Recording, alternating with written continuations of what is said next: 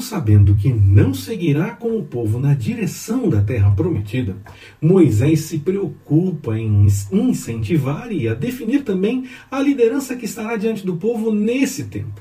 Precisamos fazer as coisas que estão sob nossa responsabilidade até o último minuto possível, como se estivéssemos nos preparando para seguir por muito tempo ainda. Bem como precisamos reconhecer o chamado do Senhor para outras pessoas que seguirão no trabalho depois de nós. Nada de ciúmes. Antes, confiamos que o Senhor está cuidando de tudo. Amém?